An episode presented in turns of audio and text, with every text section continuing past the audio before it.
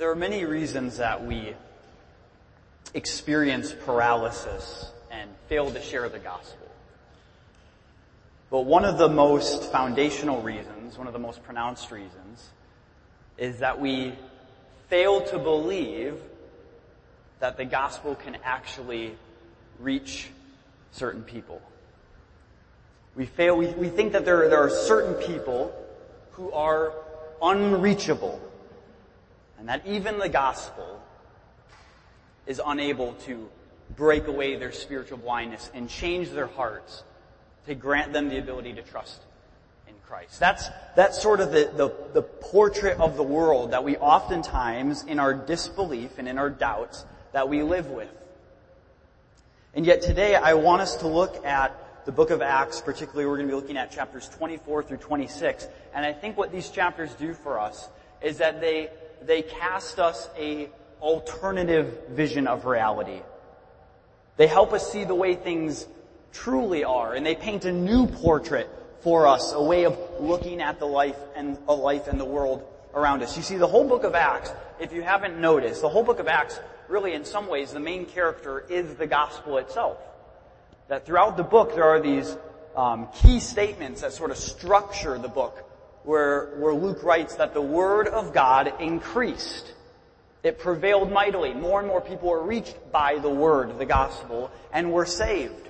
And we see the gospel going to all different types of people and reaching all new different people in different regions.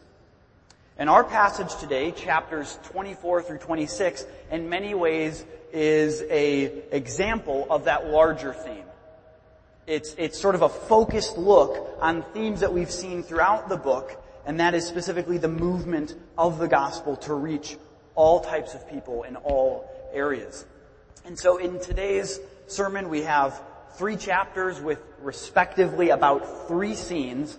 And then in each of those scenes, what I want us to do is I want us to sort of park and look at one of three themes that each of those sections sort of brings out for us. So three scenes with three themes. And our first scene is in chapter 24, which is when Paul appears before Felix. So if you, you may remember that in chapter 20, Paul, chapter 21, Paul was heading towards Jerusalem, where then he was arrested in the temple. Um, he was accused of bringing a Gentile in and thereby defiling the temple, which of course wasn't true. But Paul was arrested, and the crowds were so upset with Paul that he nearly was killed by them, them until the Romans came in and were able to get Paul out of there and arrest Paul. Until Paul was arrested in Jerusalem. But then a plot was made against Paul's life, um, where there were these Jewish uh, men who were took a fast to kill Paul, and the Romans found out about it, and Paul ends up getting sent to Caesarea. Uh, Caesarea was sort of the administrative capital of the region, where the Roman people ruled over that area. And so Paul, by the time we get to chapter 24, he has now made his way to Caesarea, where he stands before the governor Felix. And so the, the men from Jerusalem, they come and they make their accusation before Felix about Paul, and then Paul makes his defense. And then Paul is kept for some time in Caesarea, um, even giving witness to Felix. The first theme I want us to note in this section, in chapter 24, is the message that Paul gives. The message, when he gives his defense, when he gives his testimony, what is the message that Paul gives? So look with me in chapter 24, verses 14 through 15. Verses 14 through 15, Paul says this, giving his defense, giving his witness before Felix, with his accusers nearby, he says this, but this I confess. The, the, the man on trial is about to make a confession. But he's not about to confess his guilt, he's about to confess his faith. But this I confess to you, that according to the way which they call a sect, I worship the God of our fathers, believing everything laid down by the law and written in the prophets, having a hope in God which, which these men themselves accept. Which is what? What is this hope? That there will be a resurrection of both the just and the unjust. Or you look back at chapter 23 verse 6, partway through verse 6 in chapter 23 if you flip over. he told before the Sanhedrin, Paul said likewise, he said, it is with respect to the hope and the resurrection of the dead that I'm on trial. Paul says the reason I'm on trial is because of the hope of the resurrection of the dead. Or flip over to chapter 26, when Paul will eventually be, be before Agrippa. He says this in chapter 20 verse 26 verse 6 through 8. He says, and now I stand here on trial. Why? Because of my hope in the promise made by God to our fathers and to which our 12 tribes hope to attain as they earnestly worship night and day. What is this hope? What is this promise that Israel has been longing for? It's for this hope that I'm accused by the Jews, O king. Why is it thought incredible by any of you that God raises the dead? And so we see some, some of the, the content here is first of all, Paul is being accused. He was accused by these, by these Jewish men from Jerusalem of causing a disruption by causing a riot, which of course would have been of concern to the Romans. Um, he's accused of being against the law. He's accused of being against the temple, and of course none of these things are true. He did not actually defile the temple, if you remember back in 21. He's not against the law. He was not the one causing the uproar. Rather, those who were against him were causing the uproar. He's not against the Jewish religion, he says. In fact, I worship the God of our fathers. More so, uh, the very reason, the reason you guys are so upset with me, the reason these guys wanted to kill me, the reason they're arresting me is this. I'm on trial for the very hope that the Old Testament was anticipating. The very thing that the law and the prophets proclaimed. Which is this, the hope of Israel, the thing that the 12 tribes, they longed for, the very promise of God being the resurrection itself. And so if we think back to the Old Testament, and we think of the, the law and the prophets that Paul is appealing to. We can go back to Genesis, all the way to Genesis chapter 3. You remember in verse 15 when, when God is giving the curse for humanity's disobedience in Adam and Eve. He also not only gives them a curse, but gives them a promise that there would be a seed from the woman who will then crush the head of the serpent, who will crush Satan's head. There will be someone who will eventually come and will reverse the, cur- the rever- reverse the effects of the curse, who will defeat Satan. And with one of those curses being that we will return to dust, from dust, dust we were taken, and to dust we will return, one of those effects is actually death, that death is a consequence of sin. It's sort of implied, it becomes implicit. We sort of, we start to wonder, will this seed even defeat death itself? And later in the prophets, we get Isaiah, Isaiah talking about how one day God will, He will swallow up death. That, that, that the ground will actually give birth. They will be born again, so to say. They'll give birth and they will rise again, the people that have been buried. Daniel 12 verse 2 talks about that, that final day when the righteous will be set apart and they will experience paradise and they'll be vindicated, that that is a time associated with the fact that they will be resurrected, that God will come and He will resurrect the just, the righteous, as well as the unrighteous to everlasting contempt.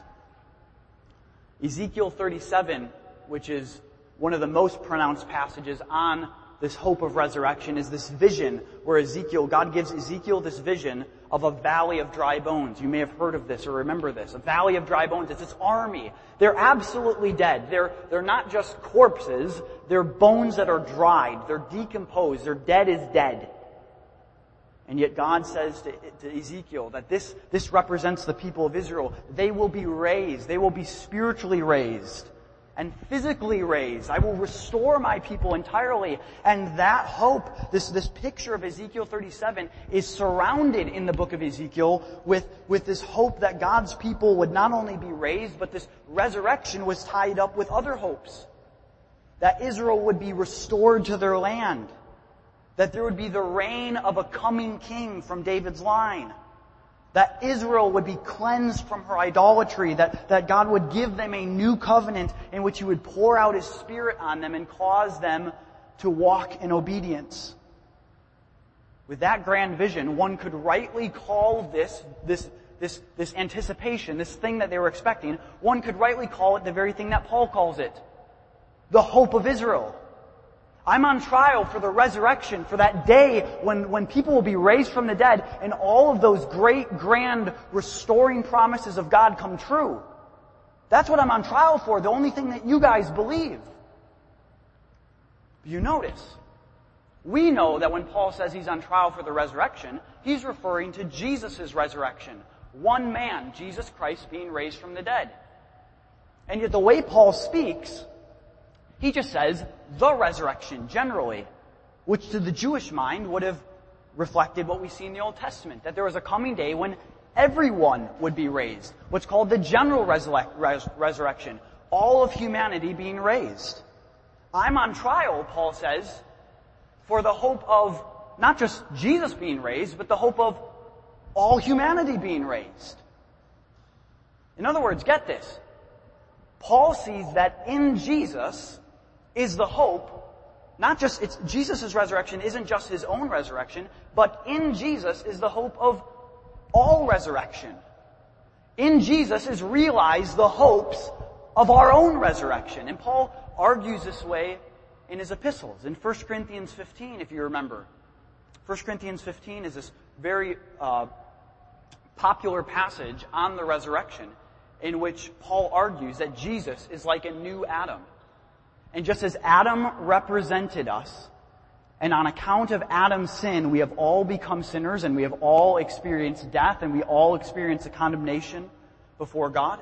So Christ as a new Adam, through his death on the cross brings us justification and get this, through his resurrection brings us our own resurrection.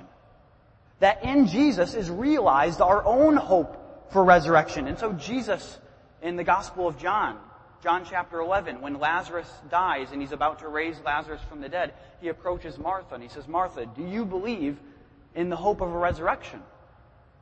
And she says, yes, Jesus, I do, I believe that there, there, there's going to be a day of, of that final resurrection when God raises us. Do you remember what Jesus says to her? He says, Martha, I am that resurrection and the life. I embody the hope of that resurrection that you too will experience resurrection on that day by being joined to me, by being united to me, by being, by being connected to me through faith. And we see this in the words of Paul in chapter 26. It, notice it in chapter 26, verses 22 and 23.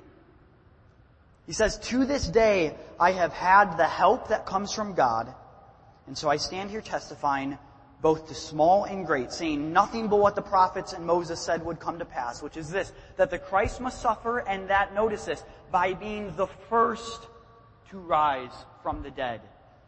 He's the first to rise from the dead. He would then proclaim light both to our people and to the Gentiles. And this is a prominent theme throughout the book of Acts. Maybe you've noticed, but the resurrection, we oftentimes emphasize the cross and Jesus' death, and rightfully so. But in the book of Acts, what gets more, what gets more airtime is actually the resurrection of Christ.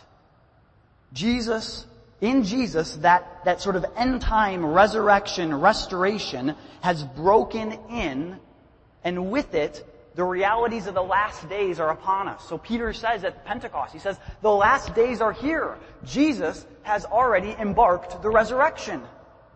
And so they start proclaiming, throughout the book of Acts, the apostles proclaim the realities of this end time salvation. Jesus' resurrection shows that he has been appointed that, that king from David's line. He's enthroned in heaven. In, in Acts chapter 2, he's poured out the spirit of this new covenant. He's reigning. He's bringing in the nations, just like the prophet said. Gentiles are even being included in this people. In short, Jesus is the realization of Israel's hope. Israel's longed for salvation and hope is found in Messiah, Jesus. And believer, this is our mes- message as well. This is the message that we preach as well. Like, I, I, want you to, we, we, like I began this sermon, we, we live in a world where painted before us is a sort of unbelief about the gospel's power to reach people. But just feel the weight of that message. We feel it people around us feel it, the brokenness in this world. Like we, we long for things to be made new. We long for a ruler to fix things. We, we know this deep brokenness of our sin down to our bone. And this is a message of hope. This is a message where, where we, we, we see Christ having come and bringing restoration. If you think about, imagine a doctor who has a patient who has a fatal illness, and that doctor is able to get the news that a cure has finally been found for that illness. The sort of excitement that it would be to, to be the doctor, to be able to share that news, like, like you are expecting to die, but guess what? We've been able to, some groundbreaking medicine that's going to be able to save you. That's the sort of excitement we have, but even more, to be able to share this message that, that is the remedy for everything that we need. And it's not like death, this, this, this hope of resurrection. It's not like death is one of those things where the likelihood of death affects 33% of the population, right? Every single one of us faces the prospect of death. Hebrews talks about how we live in the fear of death. That, that death is, it, it, it, stamps, as Ecclesiastes says, death sort of stamps this um, idea of nothingness on our life. It doesn't matter what you've achieved in this life, because we're all going to end up six feet under anyways. If, if death is the end, if death is the last word. But Jesus provides hope. Jesus provides an avenue to defeat death, bring about restoration, and give us resurrection itself. This is an absolutely energizing message that we are tasked with sharing with others. Our next scene comes in chapter 25. Chapter 25, we see that Paul stands before Festus. So Festus takes over as the governor in Caesarea. And so Festus uh, visits Jerusalem.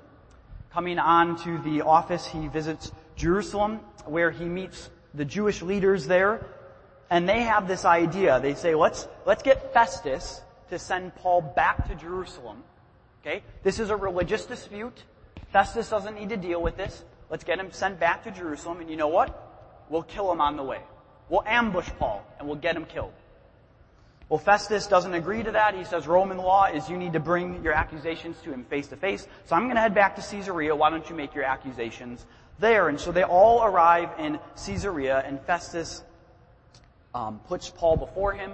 The accusations are made. Paul makes his defense as before. And eventually Festus is like, you know what? I'm not finding anything that you deserve death for. This seems to just be some sort of religious dispute. Paul, you know, these guys were asking for you to be tried in Jerusalem. Why don't you go to Jerusalem and you guys just sort this out? And Paul says, hey, my accusers can't be my judge. And also knowing that it's quite likely that he knows these folks are trying to kill him. Like, don't hand me over to the folks that are going to kill me.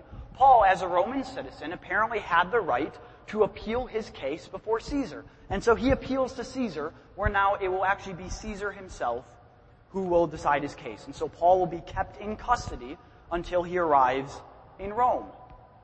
And he's sort of spared that ambush. And so some of the things we see here is, first of all, we see that Paul is persecuted we see that Paul, faithful witness to the gospel, is persecuted, just as he told us in Acts 14 that all who follow Christ will be persecuted. That it's through many trials, in Acts 14 he says, that we will inherit the kingdom of God. You see, wherever the gospel is preached, the gospel will meet opposition in one form or another.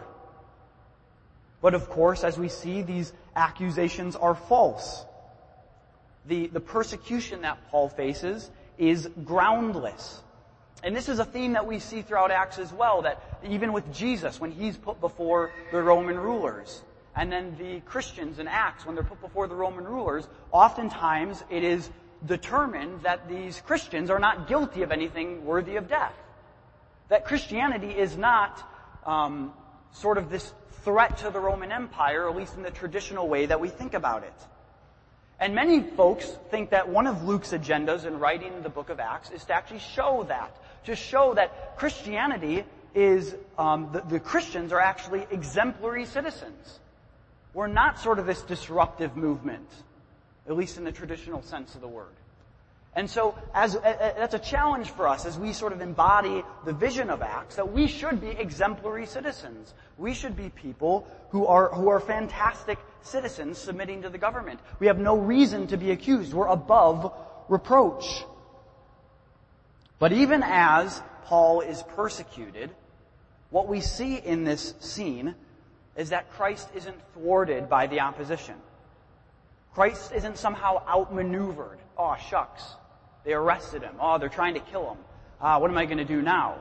Rather, what we see throughout the book of Acts is Christ actually uses opposition and he uses persecution for his own purposes to advance his gospel.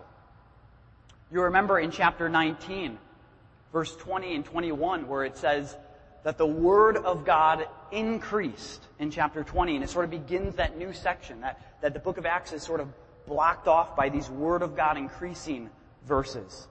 Chapter 19, verse 20 begins a new one of those. And then the very next verse, verse 21, Paul says, I must head to Jerusalem and then from there to Rome. And the rest of this section from 1920 to the very end of the book is the telling of how the gospel goes to Jerusalem and then to Rome. It's a telling about how the gospel spreads. And what do we see? Paul then, he says he's bound to go to Jerusalem. Even when Christians in different locations say, hey Paul, you shouldn't go to Jerusalem. They're going to arrest you. He says, no, I'm bound by the Spirit. I must go to Jerusalem. And finally, at the end of chapter 28, where does the book end?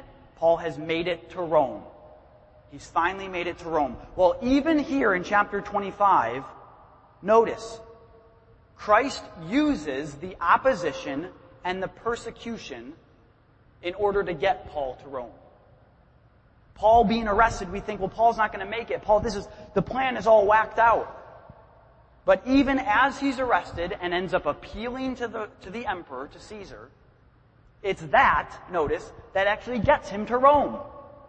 That Christ isn't thwarted by opposition. He's not thwarted by persecution. Christ actually will use these circumstances to advance his mission.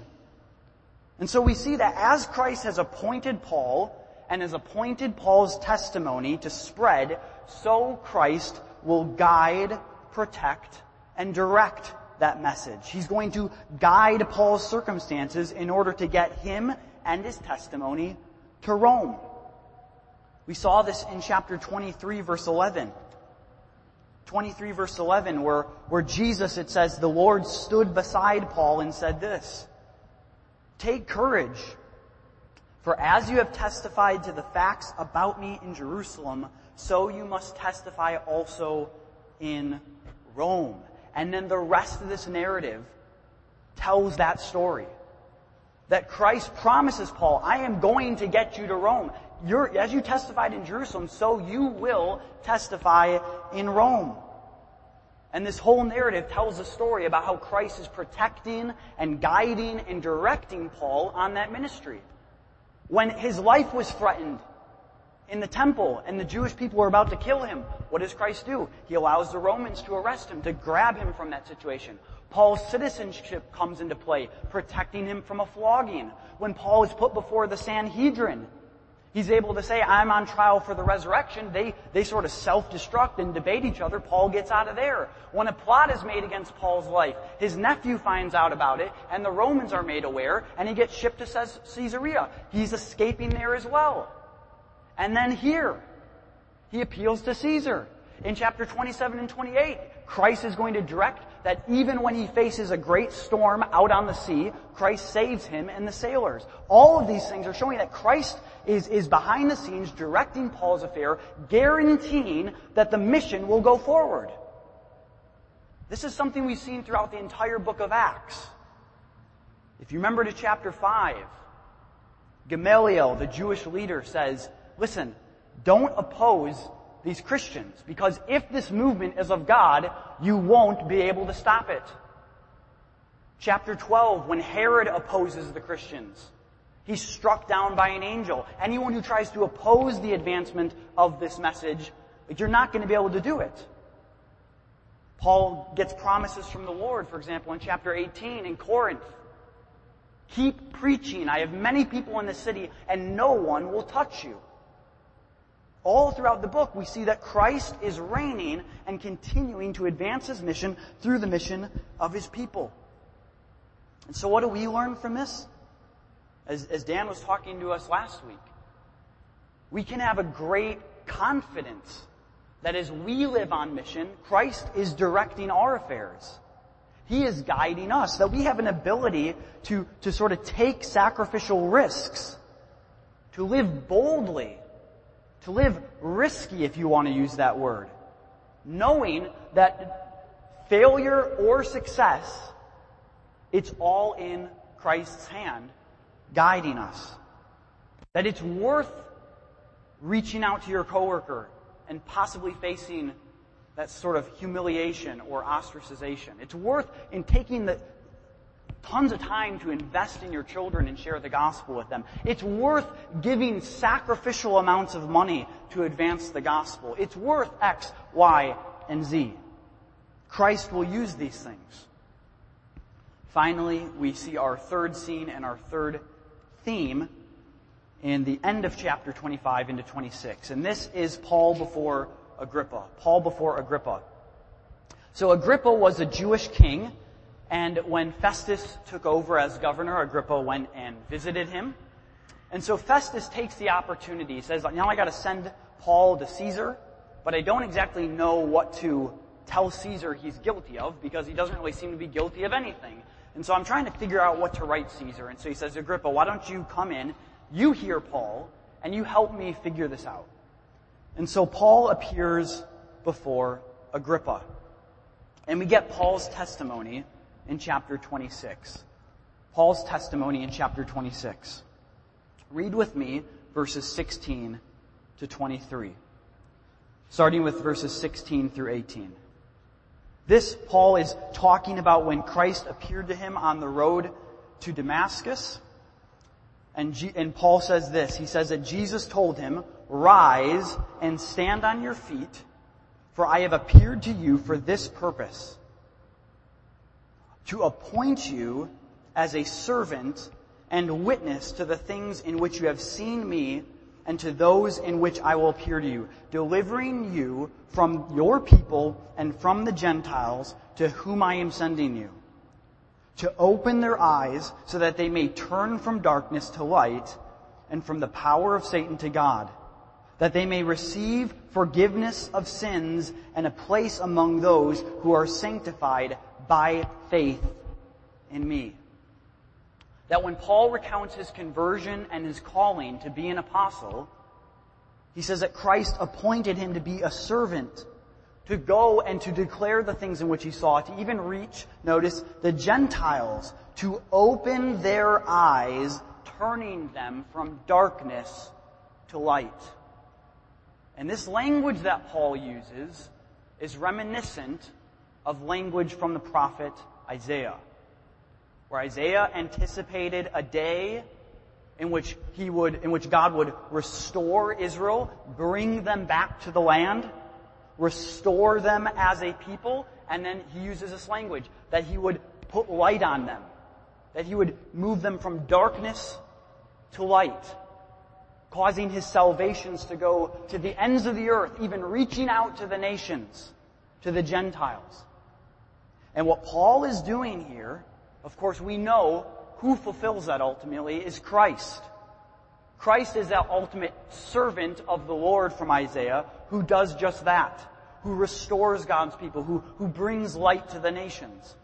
What Paul is doing here is he sees Christ as fulfilling that, and inasmuch as Paul participates in the mission of Christ and continues that mission of Christ, he sees himself as fulfilling that role as well. We saw this in Acts chapter 13 where Paul uses that servant of the Lord language to describe himself. Even the beginning of Acts, the beginning of Acts, Luke's write this, Luke writes this. He says, in my first writing, the Gospel of Luke, I wrote to you all that Jesus began to do and teach. The Gospel of Luke is all that Jesus began to do and teach. What's the assumption? That Acts, the book of Acts, is all that Jesus continues to do. Well, how does he do it? The book of Acts is a telling of the story of the apostles. It's historically called the Acts of the Apostles. Christ continues his mission, in other words, through the mission of his people. God's people on God's mission by God's power, as we titled the series. And so Paul sees himself fulfilling that sort of salvation program that Isaiah envisioned of the restoration of God's people, of reaching the nations, of bringing them from darkness to light, of opening their eyes to see the truth. He continues in verse 19, he says, Therefore, O King Agrippa, I was not disobedient to the heavenly vision, but I declared first to those in Damascus, and then in Jerusalem, and throughout all the region of Judea, and also to the Gentiles. Notice that. It, fits, it fits the program that we saw at the beginning of Acts, where Jesus said, you're going to receive power, and you will be my witnesses both in Jerusalem and Judea and Samaria and to the ends of the earth. And Paul is saying, Christ appointed me for that mission. I am fulfilling that mission. I'm now I'm going to the Gentiles. That they should repent and turn from God, performing deeds in keeping with their repentance. It was for this reason the Jews seized me in the temple and tried to kill me. To this day, I have had the help that comes from God, and so I stand here testifying both to small and great, saying nothing but what the prophets and Moses said would come to pass, that the Christ must suffer, and that being the first to rise from the dead, he would proclaim light both to our people and to the Gentiles. Turn to chapter 9 with me, if you would, Acts chapter 9.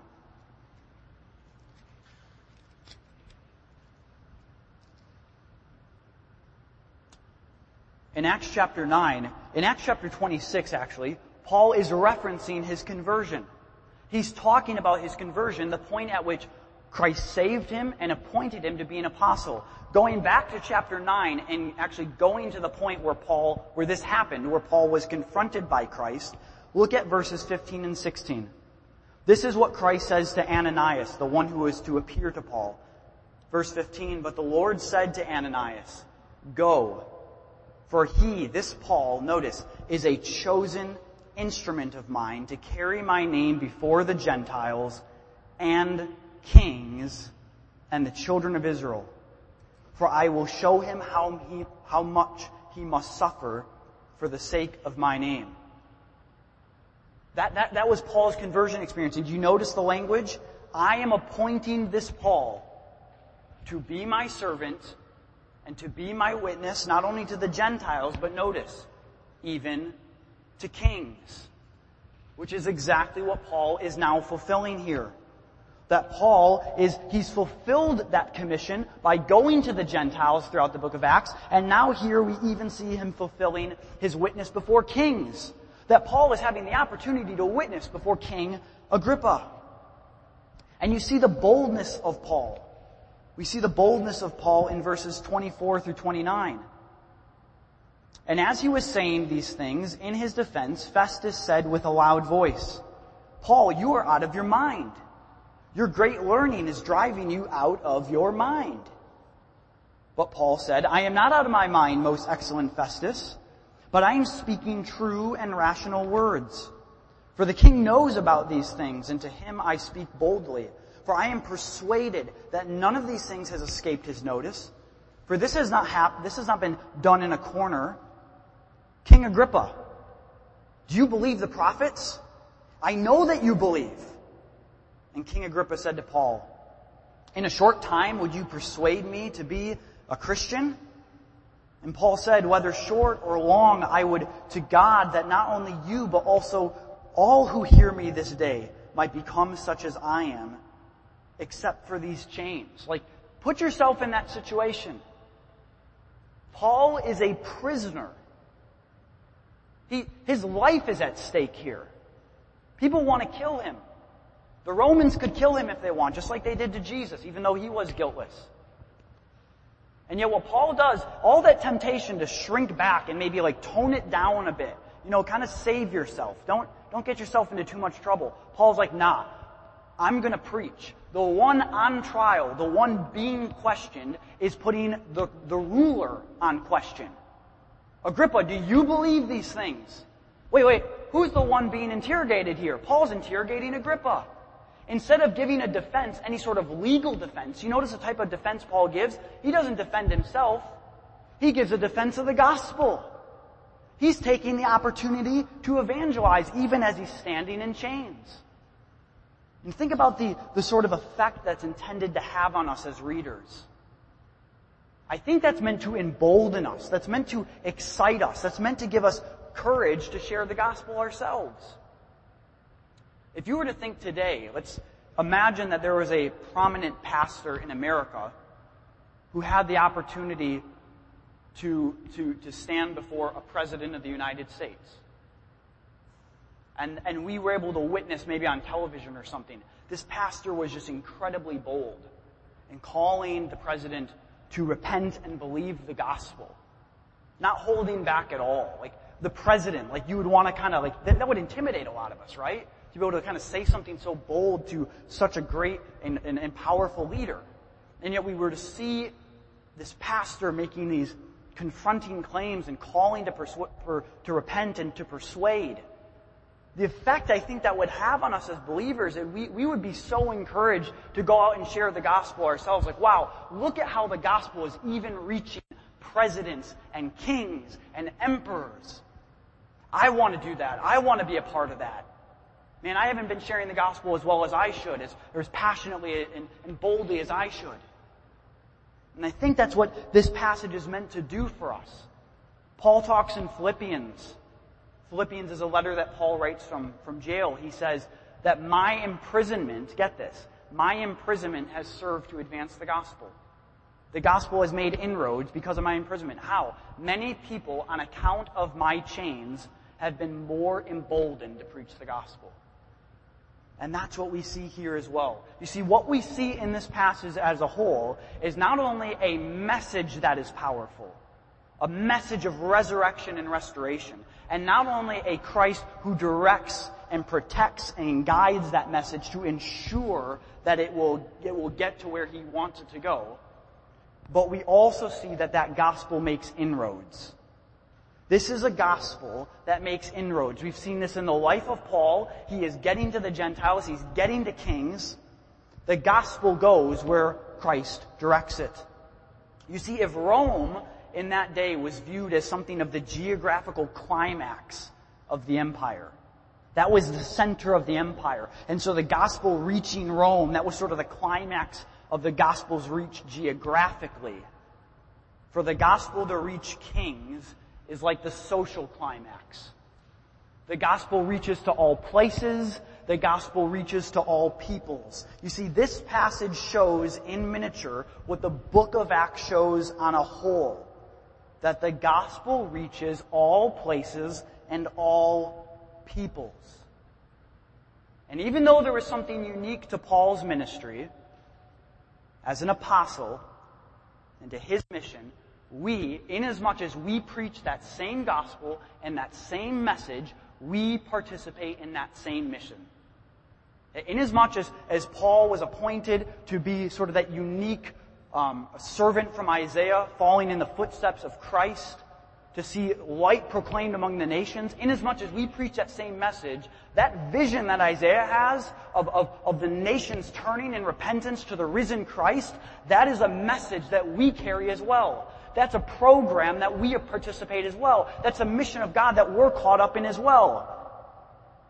So, so if, if we live life with this painting of the world where we have doubts about the gospel's ability to reach, about the gospel's ability to really like make inroads, like are those people really reachable? Have this passage just absolutely paint a different picture for you. Walk out the doors today with a different view of the world. Let this be an apocalypse, a revelation of the way things really are. Christ is on the throne. He is advancing His gospel, and we get to be a part of that. He is turning the nations to Himself. And what is, what does Isaiah say? What does God say through Isaiah in, in the prophet Isaiah? He says, I will accomplish my purpose. My counsel will stand. That being His mission to save the nations. So we go back to Ezekiel 37. And I want to imagine you, you yourself being Ezekiel, standing with that vision of the dry, valley of dry bones, dead as dead can be dry bones, representing the spiritual deadness and state of Israel. God asks Ezekiel, Ezekiel, can these bones live? By all human standards, it'd be no. No way. And we rub shoulders with people every day who we say, no way. They're too far away from the gospel. They're too stuck in their unbelief. They're dead spiritually. Well, newsflash, so are all of us.